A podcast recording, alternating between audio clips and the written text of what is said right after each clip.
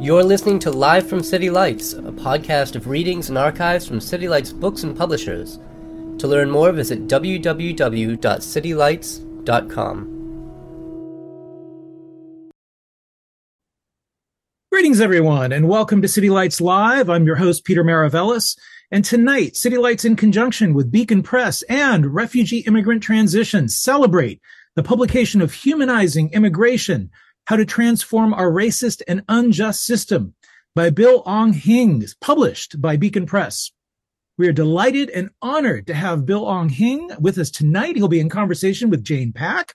Before we begin, as is customary, I would like to remind everyone that we are beaming to you from the unceded ancestral homelands of the Ramaytush Ohlone people. We would like to take this moment to offer respect to those who have come before us as stewards of the land. The book Humanizing Immigration arrives at a crucial crossroads in our historic moment as advancing technologies make it possible for wider scale inequities and human rights breaches to occur. We all need to think hard about the values we want to espouse and the ways in which we will need to defend them. A book like Humanizing Immigration is a call to action. And if we're to protect democratic principles, the struggle for racial justice, and espouse humanitarian values, we need to address immigrant and refugee rights. Humanizing Immigration not only stands as witness to the severity of our current situation, but offers us a roadmap towards how major reforms can be made to the immigration system. Bill Ong Hing urges us to adopt racial justice lens through which we can understand the root causes of migration and our country's culpability in contributing to those causes. Bill Ong Hing is professor of law and migration studies at the University of San Francisco and professor of law and Asian American studies emeritus at U C Davis. Previously on the law faculties at Stanford University and Golden Gate University, he founded the Immigrant Legal Resource Center in San Francisco and directs their Immigration and Deportation Defense Clinic. Professor Hing teaches immigration law and policy, migration studies, rebellious lawyering, and evidence, is the author of six books, and was co-counsel in the, to the U S Supreme Court asylum proceeding precedent case I N S v. Cardoza-Fonseca in nineteen eighty-seven. So joining him this evening in conversation is Jane Pak. Jane is no stranger to City Lights. We've had the great pleasure of working with her in the past on our Humanizing Education Symposium. Jane is the co-executive director at Refugee Immigrant Transitions and adjunct professor in the Master in Migration Studies program at the University of San Francisco. Her scholarship and praxis are informed by critical refugee studies, liberatory education, and transnational solidarity. Uh, she has worked in the community, nonprofit, government, and business sectors. Please join us now in offering a warm welcome to our guests. It is such an honor to have you both with us. Bill Ong Hing, Jane Pak, welcome to City Lights. Thank you very much, Peter.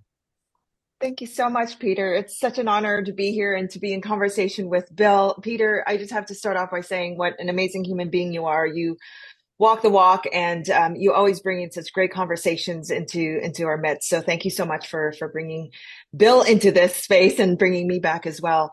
Um, I, I want to start off, if I may, um, to, just to say like what an honor it is to be in this space. When Peter asked me to be in conversation with you, Bill, I, I didn't hesitate for a moment, and I just said yes, because as you know, I teach the class the night after you teach your class, and students come into the class with conversations sometimes about your readings, and I've always wanted to sit in on your class but haven't had the chance to do that. So reading your book was an extreme honor, and um, just really wanted to uplift your work and just your humility and, and the way you show up in the world. So thank you so much for being in conversation tonight.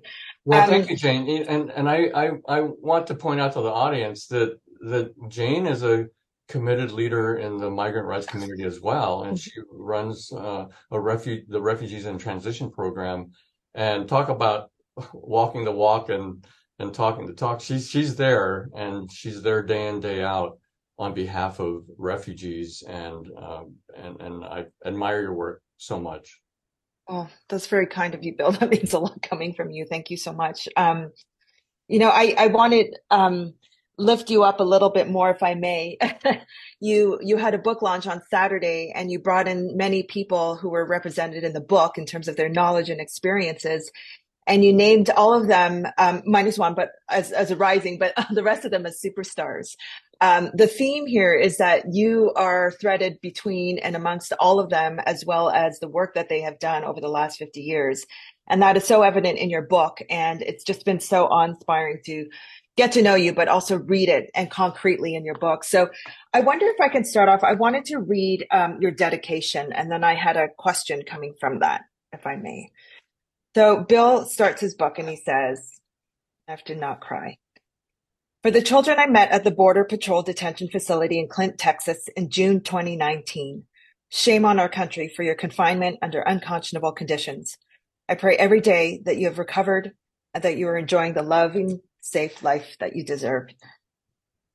Th- that's a really deep and emotional statement. And I think to me, as I read your book, there's obviously threads about children, the detention of children, the separation of children from parents, all throughout the book. And I wondered if you could just talk to the various ways in immigration law, courts, and policies um, where children are harmed. And I would say in some cases intentionally harmed, and why we need to do better as a society. Well, Jane, thank you for reading the dedication. And uh, I I continue to think about the dozens of children that I interviewed in detention in twenty nineteen uh, who had been separated from the adults who brought them to the border. Uh, and this continues to happen to this day. Uh, in twenty nineteen, I was invited to be on uh, an inspection team ordered by a federal court to a Border Patrol station in Clint, Texas.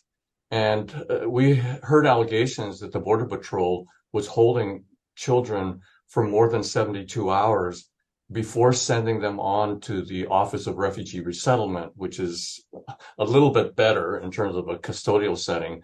And uh, and when we arrived, we discovered three hundred fifty children who had been separated from their loved ones, and they had been held for two to three weeks.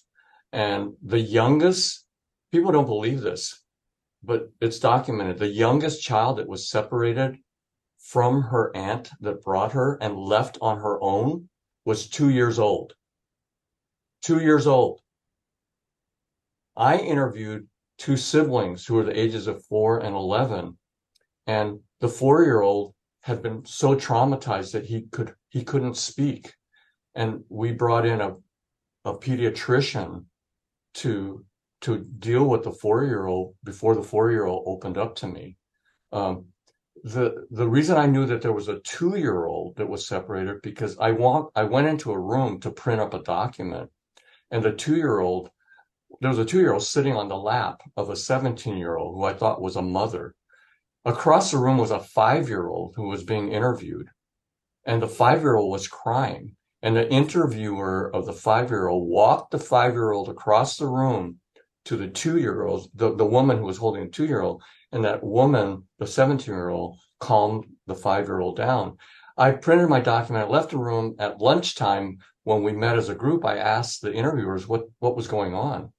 And they told me that that seventeen-year-old was the mother of neither two-year-old nor five-year-old. That seventeen-year-old happened to be detained in the same room as the two-year-old and the five-year-old, who had been separated from the adults who brought them at the border, and the seventeen-year-old was only taking care of them out of the kindness of her heart. That should not be. Our country should not be detaining and traumatizing children in that manner. And it it just goes on. And I'll be honest with you, I I, I think about those kids often, and um, it's it's not um it's not it's not hard to be motivated to fight on their behalf when you've witnessed that type of circumstance. Yeah, thank thank you, Bill. And I know I know you carry these people with you um just in the way you speak and and and reference your work. And it's one of the things that I so admire about you is, you know, your humility and your your ability to hold so many people as you do your work. You know, this just reminded me of another passage in your book where you talk about um, some some lessons that immigration law can learn from different kinds of law, like criminal law, for example, where people have a right to a public defender. um, where that's not the case necessarily. So except for one exception, I believe, for, in immigration law. And you cite a judge who says something like, um, I've taught three-year-olds and four-year-olds how to about asylum law or something like that. Could you could you speak to that a little bit more? So there is not a right to counsel in immigration proceedings, even though the result of a deportation hearing is banishment. It's deportation. You do not have a right to counsel. The only exception is for people who are detained who have mental disabilities. That's the only exception. So the A C L U brought a lawsuit on behalf of children who were who were expected to represent themselves in in deportation hearings and to apply for asylum on their own. And they deposed a senior immigration judge who trains immigration attorneys. And in his deposition, he said, oh, it's no problem. I can teach a three-year-old how how asylum works. I can teach a, a three-year-old asylum law, no problem at all. And the disappointing thing about the outcome of that case was, and it went up to the to the Ninth Circuit Court of Appeals. The Court of Appeals criticized the government for not providing right to counsel, but the Court of Appeals agreed that the Constitution does not require the right to counsel in civil proceedings like immigration hearings. That was the distinction that was made, that deportation hearings are considered civil in nature rather than criminal in nature. And uh, of course, when you have an attorney, uh, the, the data shows that when you have an attorney, you have a seventy percent chance of prevailing. When you do not have an attorney, you have about a twelve percent chance of prevailing. And so uh, it, it's that's another example of where we've got to we've got to dismantle this this system when in the immigration court system at putting something in place that is humanitarian in nature and recognizes the lives that are at stake. Yeah, thank you. I, you know, just the focus on children really speaks to me. And I, I, I, I could tell in my own body that just the upset I was feeling when I was reading about all the forced and systematic family separations that were happening at the border and have been for quite some time. Um, it was interesting at the panel on Saturday, it opened with, I think you give her the pseudonym, pseudonym Lorena in your book, um, about her experience being separated from her father after he's deported. And then interestingly enough, the panel ended with a colleague of yours speaking to this luxury of growing up, being with her parents, and the luxury of having her children grow up with her. Of course, it shouldn't be a luxury, right? Can you can you speak a little bit to um, this this case that you you wrote so beautifully about with L- Lorena? Yeah, uh, Lorena uh, was a student, uh, a young student, a college student who heard me speak at an event, and um, a couple years later, uh, it turns out that her father was in deportation proceedings. He was a man who had lived here for twenty-five years. He was fifty years old, undocumented from Mexico, never had any run-in with the law. He was a soccer coach. He drove the kids to after-school programs. Uh, he was a, a regular church leader as well. Uh, but but ICE some one day showed up at the kitchen of the Hilton Hotel in Emeryville, California, and and they went right after him. So somebody had turned him in. And uh, and he went through deportation proceedings. Now, there is a relief in deportation that's called cancellation of removal for people who have resided here for more than ten years and are of good moral character. But they have this extraordinary burden to show extreme and unusual hardship to their children if they're going to be deported. And, the, the, the, and so they had an immigration judge who actually granted relief, granted cancellation, but the government appealed that grant by an immigration judge to the Board of Immigration Appeals, and the Board of Immigration Appeals ruled, why should we grant relief to this man? His children are healthy. The twelve-year-old and the twenty-two-year-old, who at that time she was in, in at Berkeley, uh, they're healthy, and the only distress they're going to have is an emotional. And so the Board of Immigration Appeals ruled that that was enough, not enough hardship, and ordered the man deported. So at that point, the Court of Appeals wouldn't listen to it because the Court of Appeals doesn't review discretionary denials. So Zumla came to me to ask if I could get some other kind of relief. There was available at that time something called prosecutorial discretion, and um, under something called a Morton memo. And I was very confident that I could get the government to grant discretionary relief, irrespective of the ruling. Why was I so confident? Because it was the Obama administration. And I had seven or eight close friends who worked for Obama, who worked for the Department of Justice, who worked for the Department of Homeland Security. I contacted each and every one of them. I had a, another friend, Lorena, had another mentor who knew Janet Napolitano firsthand. She was the, the head of the Department of Homeland Security. All of them told us this should be a grant of prosecutorial discretion. Here's the problem. The problem is that that decision is a local decision. That decision is for prosecutorial discretion is in the hands of the local director of ICE, Immigration and Customs Enforcement. And he wrote me a letter denying the prosecutorial discretion relief on the same, same grounds. If I'm going to grant, if I'm going to grant prosecutorial discretion for this man who has two U S citizen children, even though he has a, an unblemished record, I would have to grant the same relief to so many others who have children here. So the night before he had to, he had to report for deportation, I went to visit their family. Um, and I, I, I, I tried to, um, I tried to bring my stiff upper, upper lip. Um, it, it was, I felt it was my responsibility to show up and be there with them.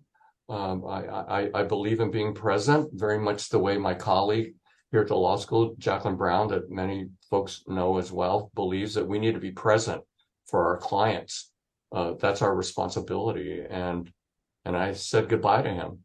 Uh, and that was twelve years ago when, when he was deported. Um, it just, uh, it, it's very upsetting uh, because of the havoc that it has wreaked uh, on that family. Yeah, thank you. And, and as, as, as this young woman spoke um, on Saturday, um, she talked about sort of the trauma, not only on herself, but also her younger brother, her sibling and her mother and so forth. And you detail that in your book. And what's just astounding to me as I was reading your book is how unaware people in the system are of trauma that people experience. And you talk about how the majority of asylum seekers have experienced trauma. By definition, if you're seeking asylum, you're you're you're fearing persecution. So there's had there would have been some trauma in your life, or certainly fear of persecution. Can you speak more about that? Exactly. That's really an important point, Jane. Thanks for pointing that out. Um, I, uh, I, I I I should give warning to those of you who are sensitive uh, that uh, I have to describe the hell that the vast majority of our clients have gone through. Um, we represent people from all over the world. Um, we represent many, many people from Central America. And, and Jane, I, I know you're familiar with these clients as well uh, from your work.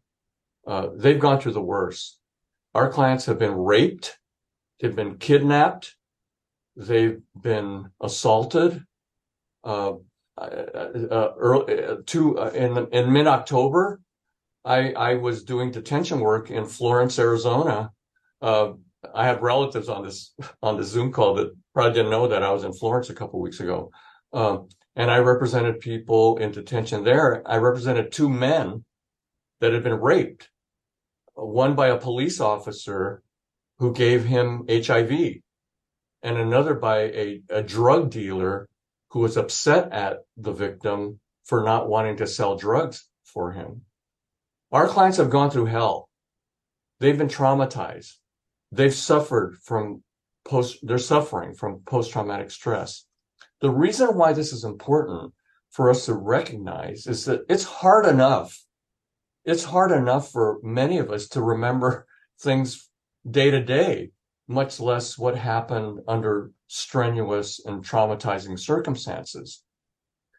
But immigration judges and asylum officers and and government attorneys who cross-examine our witnesses, they expect perfection in the testimony. They expect there to be no nuance. They expect them to remember exactly what happened four years ago. They expect them to ex- remember the exact details of how many people assaulted them, of what weapons were used against them, what time of day things happened. And when somebody falters just a little bit, it gives room for the immigration judge to rule that the person's not credible. And if the person's not credible, then their asyl- asylum application can be denied. And that is one of the big travesties of our asylum system, is that, that it's treated, the whole system is so adversarial that there's no benefit of the doubt that is given to the asylum seeker. Um, and in, in the introduction that Peter had, he, he, he noted that I was involved in the Cardoza-Fonseca case in the nineteen eighties. And we won a case in, uh, in, in the nineteen eighties, eighty-six, called Cardoza, I N S versus Cardoza-Fonseca, um, in which the, the asylum law was interpreted to be the following. If there's a one in ten chance that you might be persecuted, then you should be granted asylum. In other words, if there's a ten percent chance that you're going to be persecuted, you should be granted asylum. When we won that case, we, we thought we had changed the world. We thought that we really had paved the way to a humanitarian relief. However, today, and this, you can look this data up, uh, you can look up what the asylum approval rate is for every immigration judge in the country by name. If you know the name of an immigration judge, you can look up their, their asylum approval rate. Uh, my colleague who litigated Cardoza-Fonseca with me, Dana Marks, uh, became an immigration judge. Her asylum approval rate after over a thirty-five year period was about, was in the nineties. She granted asylum in the nineties. We have encountered immigration judges in detention centers and elsewhere whose asylum approval rates are one percent, two percent. There's a disconnect. And these immigration judges get away with it. They get away with it because of things like, oh, this person wasn't credible. They didn't remember that there were five people that assaulted them rather than six people. They thought, they said that they were assaulted in June on their application, but in the courtroom, they said July. You know, those are the kinds of distinctions that are made that often authorize immigration judges to deny. And the worst thing is that the vast majority of asylum applicants are not represented. And so we don't know what happens behind closed doors because most of those cases don't get appealed. And so that's why these immigration judges can get away with such low asylum approval rates. This, this, thank you, Bill. This reminds me of um, another comparison or a learning you point out that we can, we can, have from criminal law, where you say in criminal law you're presumed innocent until you're proven guilty, and then I think in in in, in asylum law you suggest, you know, just presume eligibility. Absolutely. Um, can you differentiate a little bit? So this was the nineteen eighty Act, um, when the right. asylum law came into effect. The difference between um, um, where am I going here? I'm blanking. Well, what the burden of proof? Oh, be. found yeah, well-founded fear versus um, um, the previous pr- uh, provision of clear probability of persecution. Yeah, I'm not a lawyer, folks, so I'm like I have to Google, like, search for my notes here. You're, you're doing fine, and at the risk of insulting my law students who are on this call, you're doing much better than most of my law students. Um, uh, uh, there, uh, so burden of proof is a legal concept, and everybody who watches television and sees criminal law, they always hear the phrase beyond a reasonable doubt, that guilt has to be proven by beyond a reasonable doubt. That's a very high burden. And the reason for that is it's criminal law, and the consequence is somebody going to jail, right? Their liberty. Um, the in in in most law, the burden of proof is not beyond a reasonable doubt. In in most law, the burden of proof is preponderance, and that means fifty-one percent, that you've got to show that it's more likely than not that something happened, more likely than not that the red car ran a red light, more likely than not that that uh, somebody broke a contract, more likely than not. So that that's preponderance of the evidence. And prior to the nineteen eighty Refugee Act, all that we had in the law, Uh, and I started practicing in the mid nineteen seventies. So prior to nineteen eighty, the, the only thing that you had available was something called withholding of removal. That the, that was the only asylum-like provision. But that required, the Supreme Court held that that required preponderance of the evidence, showing that it's more likely than not that you would be persecuted. Uh, however, the nineteen eighty Refugee Act introduced this phrase, well-founded fear of persecution. And so we successfully argued at the Supreme Court that well-founded fear of persecution was a humanitarian term. And even Justice Scalia uh, ruled in our favor. It was a six to three decision. Six judges, justices recognized that well-founded fear is a less burden than preponderance of the evidence. And they then, Justice Stevens, came up with this ten percent likelihood. So the importance of this, Jane, is what I propose is that given that humanitarian nature and that ten percent language, we ought to think of asylum sort of in the flip side of, of criminal law, where you presume innocence in criminal law because of what's at stake. You presume innocence unless beyond a reasonable doubt the person is guilty. I think we should do the same in asylum, that we should presume eligibility because of what's at stake. It's also life or death. That's what's at stake in asylum law. So we should presume eligibility unless the government can prove beyond a reasonable doubt that the person is not going to be persecuted. That is my suggestion for the correct approach to asylum law. How humanizing. Well, it right. It, it it it recognizes that this is a humanitarian statute. The purpose of the statute was compassion. And you work with refugees, Jane. The purpose of the statute and the refugee law is to recognize what people have gone through, and mm-hmm. that it's Our responsibilities, it's our responsibilities as human beings to show the kind of compassion that was intended in the refugee law. Absolutely. I mean, I'm going to bring, bring in critical refugee studies because, as you know, it's something that I think a lot about and frames a lot of my, my, my work and thinking. Um, the whole asylum system, just even based on the definition of refugee, is based on fear. And, you know, I want to call in the works of Critical Refugee Studies Collective um, and this book called Departures, another book, maybe Peter, for discussion at one point, where they're, these are refugee scholars themselves. And they have a whole chapter dedicated to a refugee critique of fear on livability and durability, right? The idea that we can center one's livingness and durability and hopefully futurity Um, beyond just fear is a concept that I feel like very few people in the immigration system might might think about. Um, you brought up uh, traffic, a traffic stop. I want to bring in Dana Marks, who you also mentioned earlier. yeah. You had this quote in your book. Um, she says, uh, doing death penalty cases in a traffic court setting.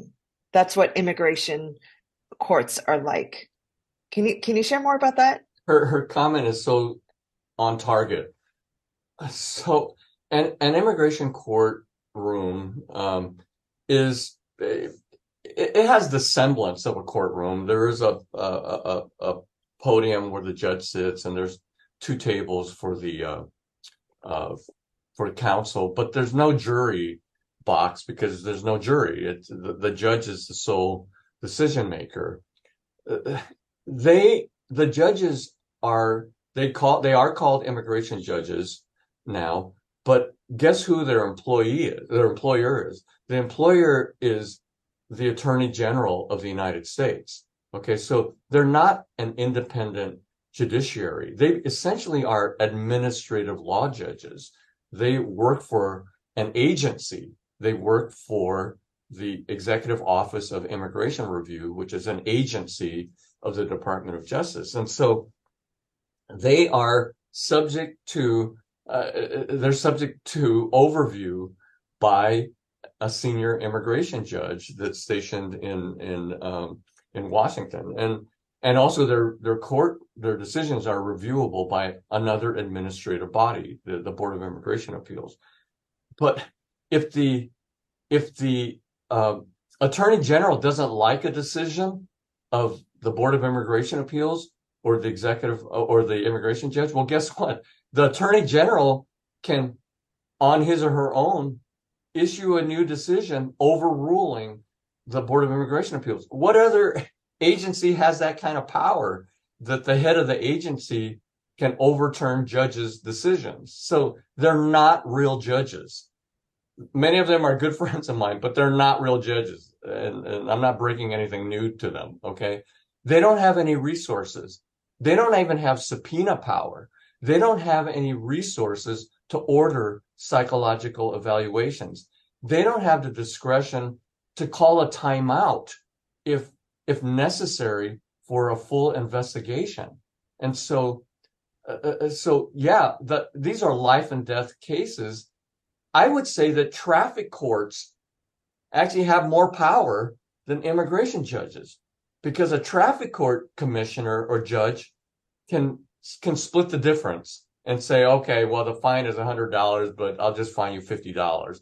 Or or a, a traffic court commissioner can say, well, you know, I can see how this might be a hardship on you, so I'll just dismiss the traffic ticket for now because I feel sorry for you. Well, immigration judges can't do that. If they feel sorry for someone, if it's not in the law, they cannot exercise any discretion on behalf of of that person. I mean, let me give you an example that I write about in the book. I, I had a, a client very, very early when I was a, uh, very young, uh, in my twenties, immigration lawyer. There was a woman who was a victim of an earthquake in Nicaragua in the nineteen seventies. And she came to me. She got a visitor's visa because out of the kindness of his or her heart, and a, a, uh, uh, an embassy official in in Nicaragua gave her a visitor's visa with her daughter, because all their home was destroyed and they had relatives that were killed in an earthquake in, in the early nineteen seventies. And they,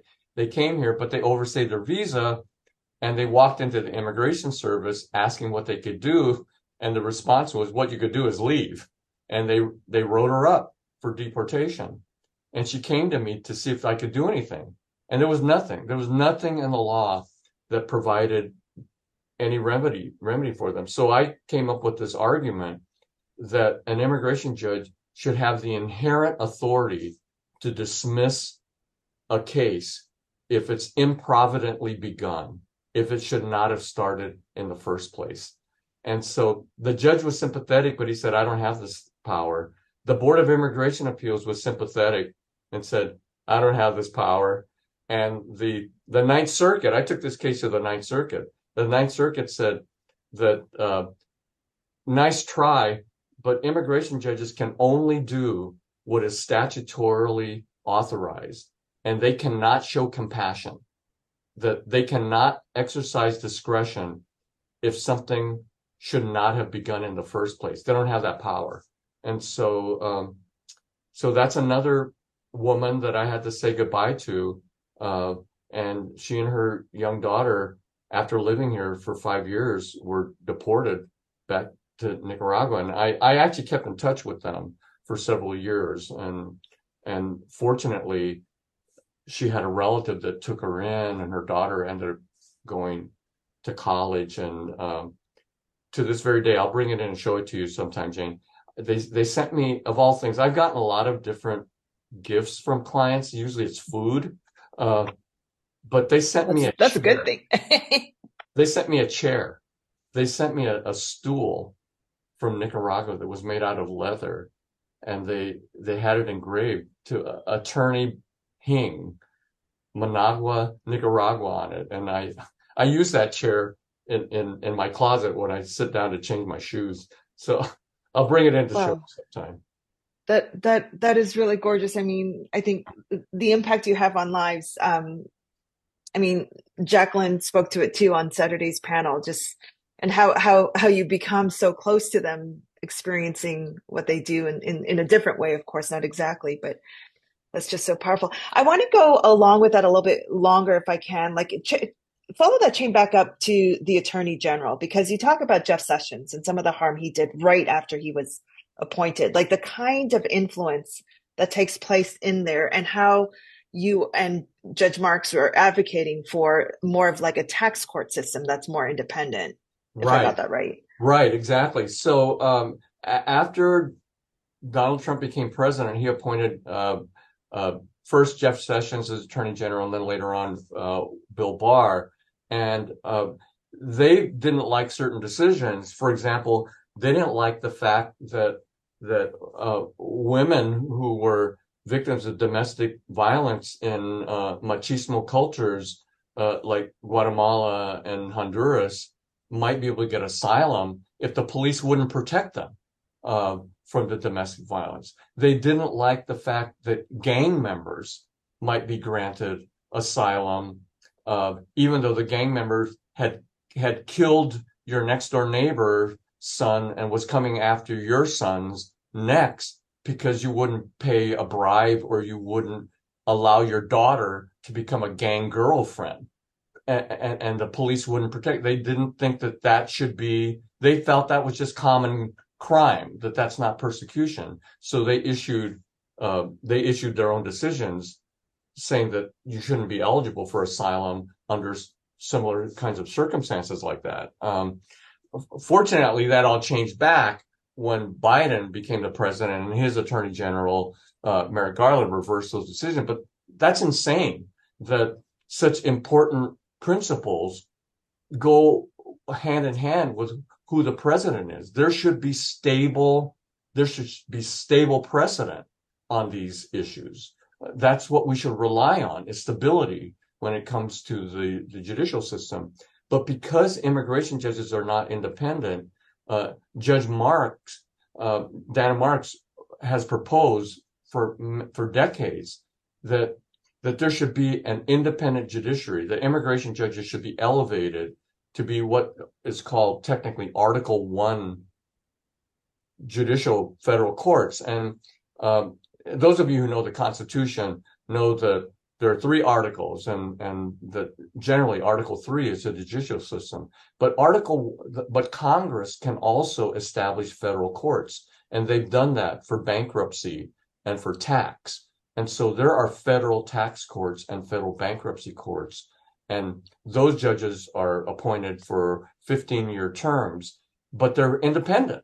Uh, they can only be reviewed by the Court of Appeals and by the Supreme Court. They can't be reviewed by the Attorney General.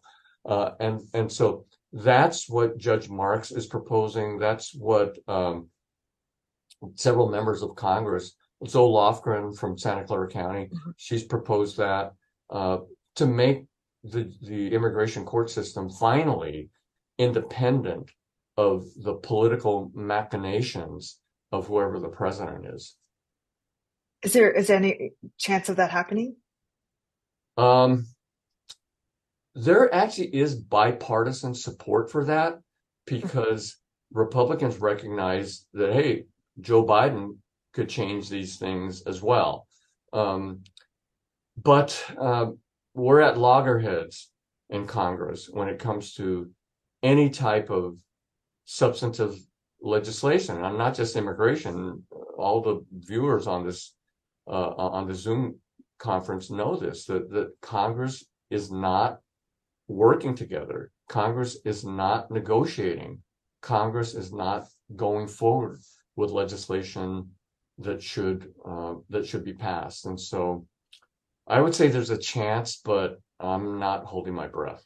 Yeah, yeah. I just think about the effects of that. You know, this phrase I sometimes use is this permanent state of temporariness, or like purgatory, right? Yeah. So this deferred action, or whether it's temporary protective status or humanitarian parole, is just the unknowing of if or when you may or may not be deported, and what how that may or may not affect your family. And it's just it just it just seems so cruel. Um, well, that and, and Jane, you you got me involved in this uh, two years ago when yeah, you right. advocated Thank on you. behalf of of uh, of of for humanitarian parole for for people from Afghanistan, and and you were helping so many people applying for humanitarian parole, and and you had my students help you do that, and we were happy to do that. But it, that's another example of the politicization, and I want to say race also, that's that factors into these kinds of decisions. Because when a similar situation happened for Ukraine, uh, now it's almost, you know, more than a year and a half ago, when Ukrainians wanted humanitarian parole, they were more gladly accepted to the United States than those refugees who wanted to come in from Afghanistan. And you can even compare, for example, Haitians versus Cubans, that um, for for years and years, we welcome Cubans because they're fleeing communism, but Haitians for decades have been mistreated, even though they've been politically persecuted by by the leaders of Haiti as well. But Haitians are labeled economic refugees.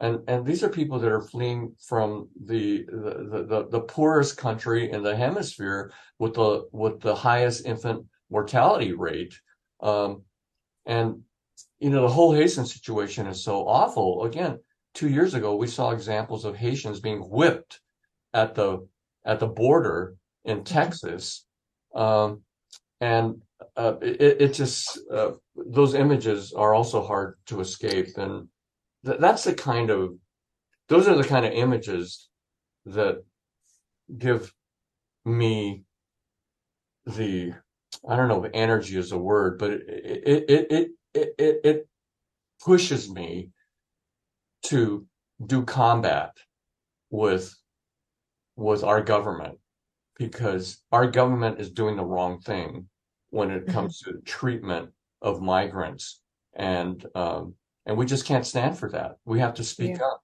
We have yeah. to use whatever tools we have.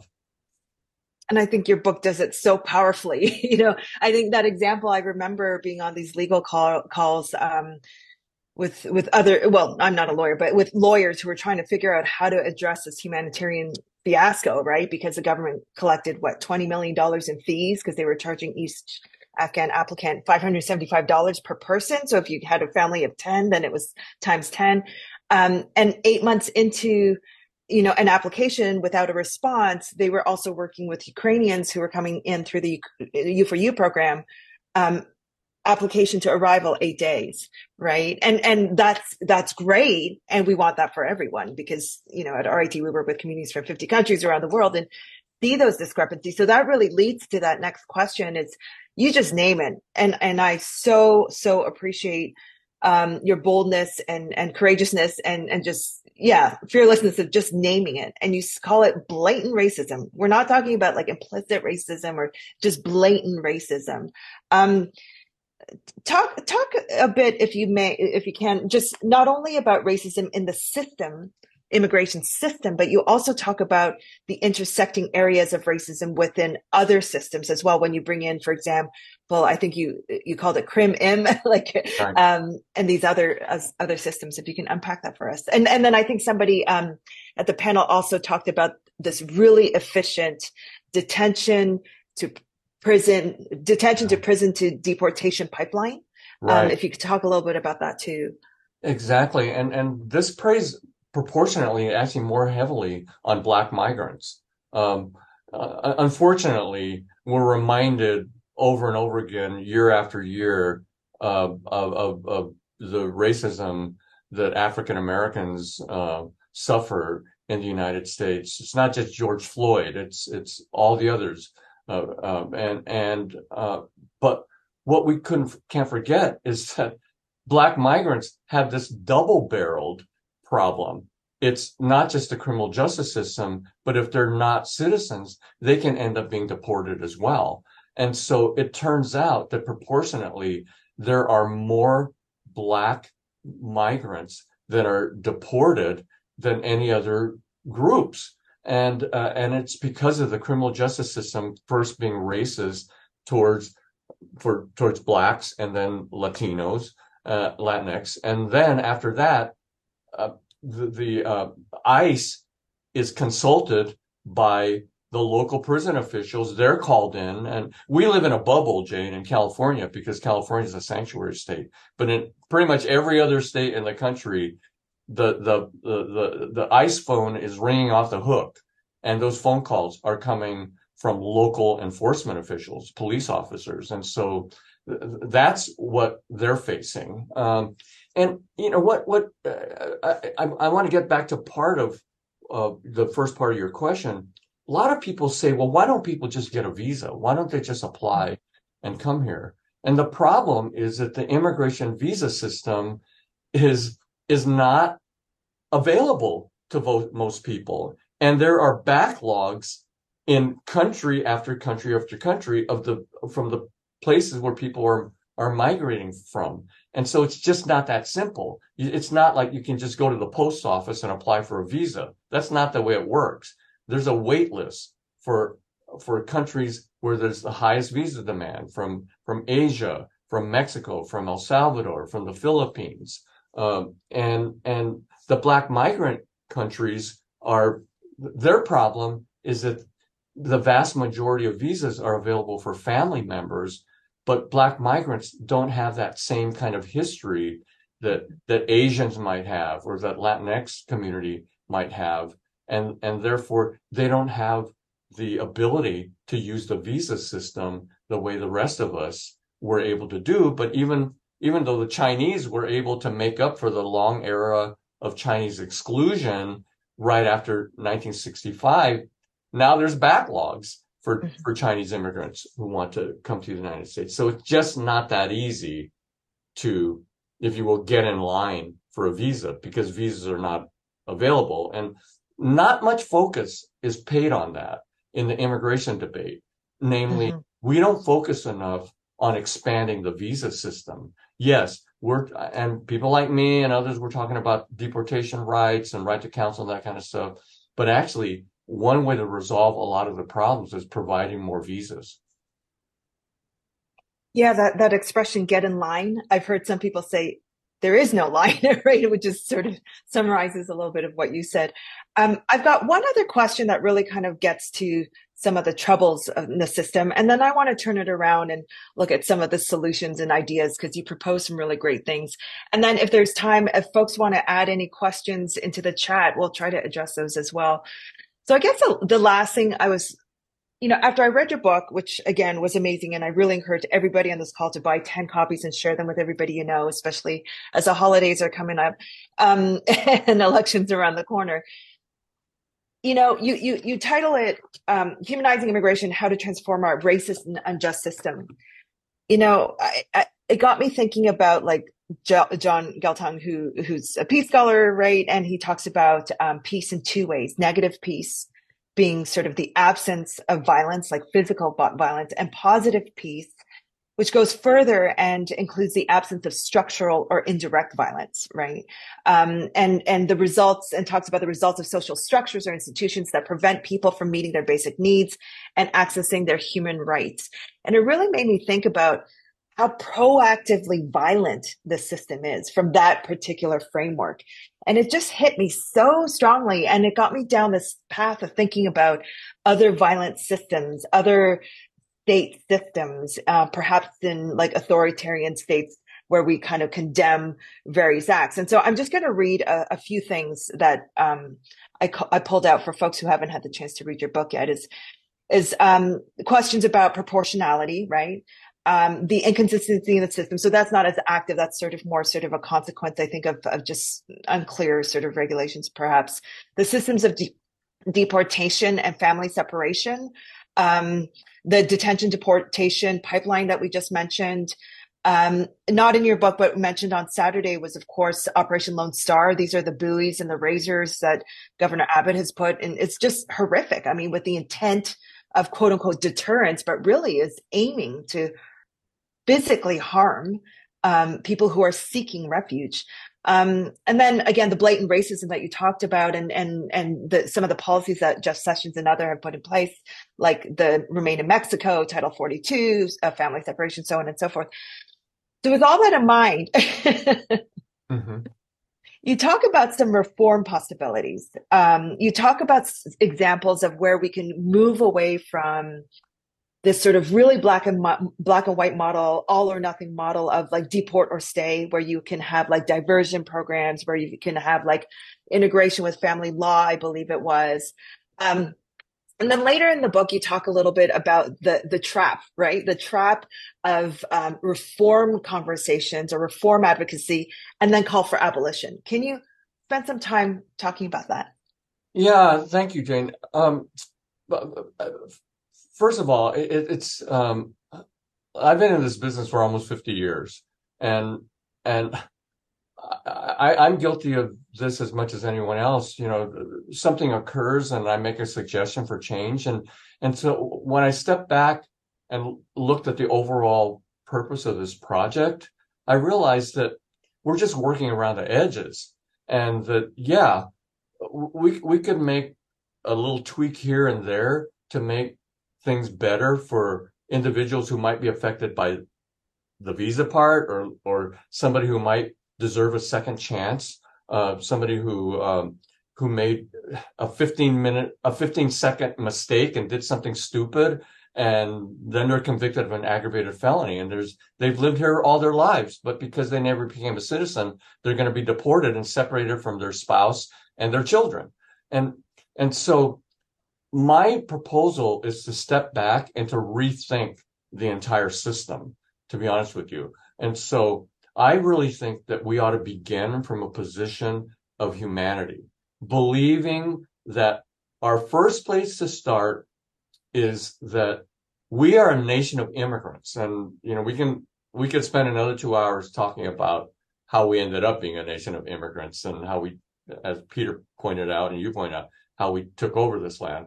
But putting that aside for a moment, and and and I know that's hard to put aside for many people, we should begin by understanding why, and asking, why are people moving here? Why do they want to come? And if we listen to why people are coming, what we will hear, if we pay a lot of attention, we're going to hear the voices of our own parents or grandparents and why they came. The striking similarity between not just poverty and hunger, or or the desire to do better for your family, but many fled persecution, many fled violence, many fled oppression or the threat of oppression. And I think that we would begin to realize that if we put ourselves in the shoes of others, that we would develop a position of visas, on deportation, on asylum, on who we should welcome, we, we will look at it so much more in a humane way that, that in my opinion, would would would serve our hearts better. That mm. I, honestly, sometimes I can't, I don't understand how some of the, the, the evildoers that I encounter and that I write about in the book, how do they go to sleep at night? I, I just, I don't understand how they can do that, how they can be so mean and cruel yeah. to people. Um, and uh, uh, I'm, I'm urging people to, hey, do something right so you can finally get a good night's sleep. Yeah. Well, you open the book with with uh, with a, a story of somebody and, and, and with an encounter with an immigration officer. And I think you say, and that wasn't the first jerk I met who was an immigration officer. I was just like, you, you make this book so accessible, the complex labyrinth, I think you said ju- some judges call immigration law, just so accessible. Um, Can you can you read that last page from your epilogue? Sure. That last paragraph. Okay. Just to continue um, what you were saying. Yeah, but but I urge all who will listen to me to ignore the conventional wisdom. For for change to happen, we must believe that change is possible, and that's where our advocacy should be focused. The barriers to the goal of abolition are daunting, but one thing I know for sure is that without radical change, racist immigration pol- policies will be perpetuated. Without abolition, people who would not be deported will be removed. Families will be separated, and children will be detained in cages. Bend the ears and rattle the cages of policymakers at every opportunity. Be an ally. Stand with immigrant communities at the workplace, in their neighborhoods, and in the streets. Be creative and look for allies in the name of disruption. Be on the right side of history on the on the on these matters of fundamental human rights. Believe that abolition, abolition and transformation are possible. Thanks, Jane. Thank you so much. Um, I know you have a class that you need to teach. Um, I'm just in awe of your work, that you were there for the nineteen eighty you know, Refugee Act to this day. And I know you've got family on this call, and I just want them to know, I'm sure they do already, but from another perspective, how respect, respected you are in, in so many communities. When your name comes up in spaces, people say, he is my hero. And he is so kind. And I know he's one of the busiest people I know. One student said, but you know what he does is when you go into his office, he always sits with you and he gives you a book, a book to read so that you can get more in depth into what he's like thinking, because he doesn't have the time to explain this whole book to you. Um, you're a genius. You're wonderful. You're, you're great role model for so many of us. And again, what's so amazing is you're just so humble. Um, so it's just an honor to be in community with you, Bill. And I see other colleagues, Jonathan and others on this call. So um, do you have any closing words that you want to share before you teach your class to cohort eight? No, I, I'm, I'm, I, I feel blessed. I, I think I'm the luckiest person in the world. Um, I, I think of my, the, the wonderful life that my two granddaughters are able to have. And that's what inspires me to want the same kind of lives for other children and their parents. And so, um, that's what makes life meaningful to me. Thank you. Thank you so much. Peter, well, you want to close us out? Yeah, thank you both for, for gracing our halls. I mean, it's an honor having you both with us here tonight. I mean, you're the equivalent of superheroes to us here at City Light. So, Professor Hing, congratulations on this important new book. Jane, always great having you do the honors and to be back in your orbit again. And thanks to all of you in the audience who joined us tonight. It was a great crowd. Uh, you always complete the circle. And so we're very grateful for that. Tonight's program has been made possible by support from the City Lights Foundation, continuing the legacy of our founder, the late Lawrence Ferlinghetti, through public events like this one, our publishing program, and educational outreach, all dedicated to sustaining a vibrant community of readers, writers, and independent thinkers. So, so long, everyone. Take care. We hope to see you all again soon. Thanks for listening to Live from City Lights, a podcast from City Lights Bookstore and Publishers. Our theme music was provided by Axolotl. All City Lights events are free. To see upcoming events at City Lights Bookstore in San Francisco, check out w w w dot city lights dot com slash events.